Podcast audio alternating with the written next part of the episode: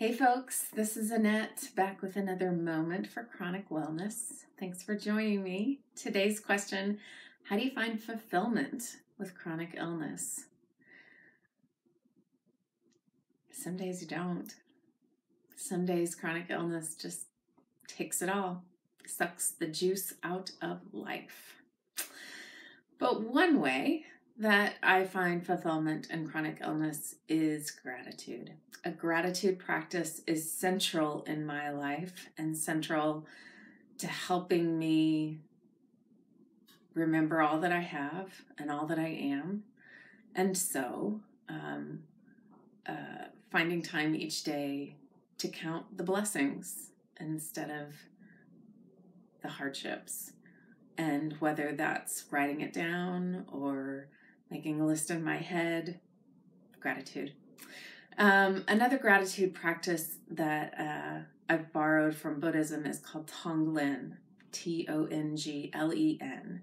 And Tonglen is the practice of, uh, if you're going through something hard, breathing in the difficult and breathing out the wish or the desire that others in the world might be free from or never have to experience that difficult.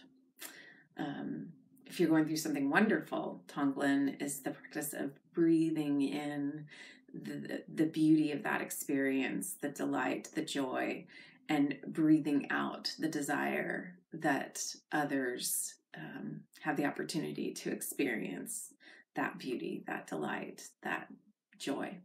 Um, and I find this practice really healing and that it gives me something active to do with my hardship so that my suffering, my pain, my difficulty doesn't feel for naught or has a purpose, has a way that I can use it, that I can manifest something from it.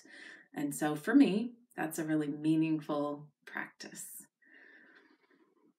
What works for you? What brings you fulfillment? What do you do to help um, make meaning? Because really, the only thing that gets wasted is not learning lessons from these trials, I think. Um, sound off. Let me know. Give me feedback. Until the next time we meet, thanks so much for watching and be well.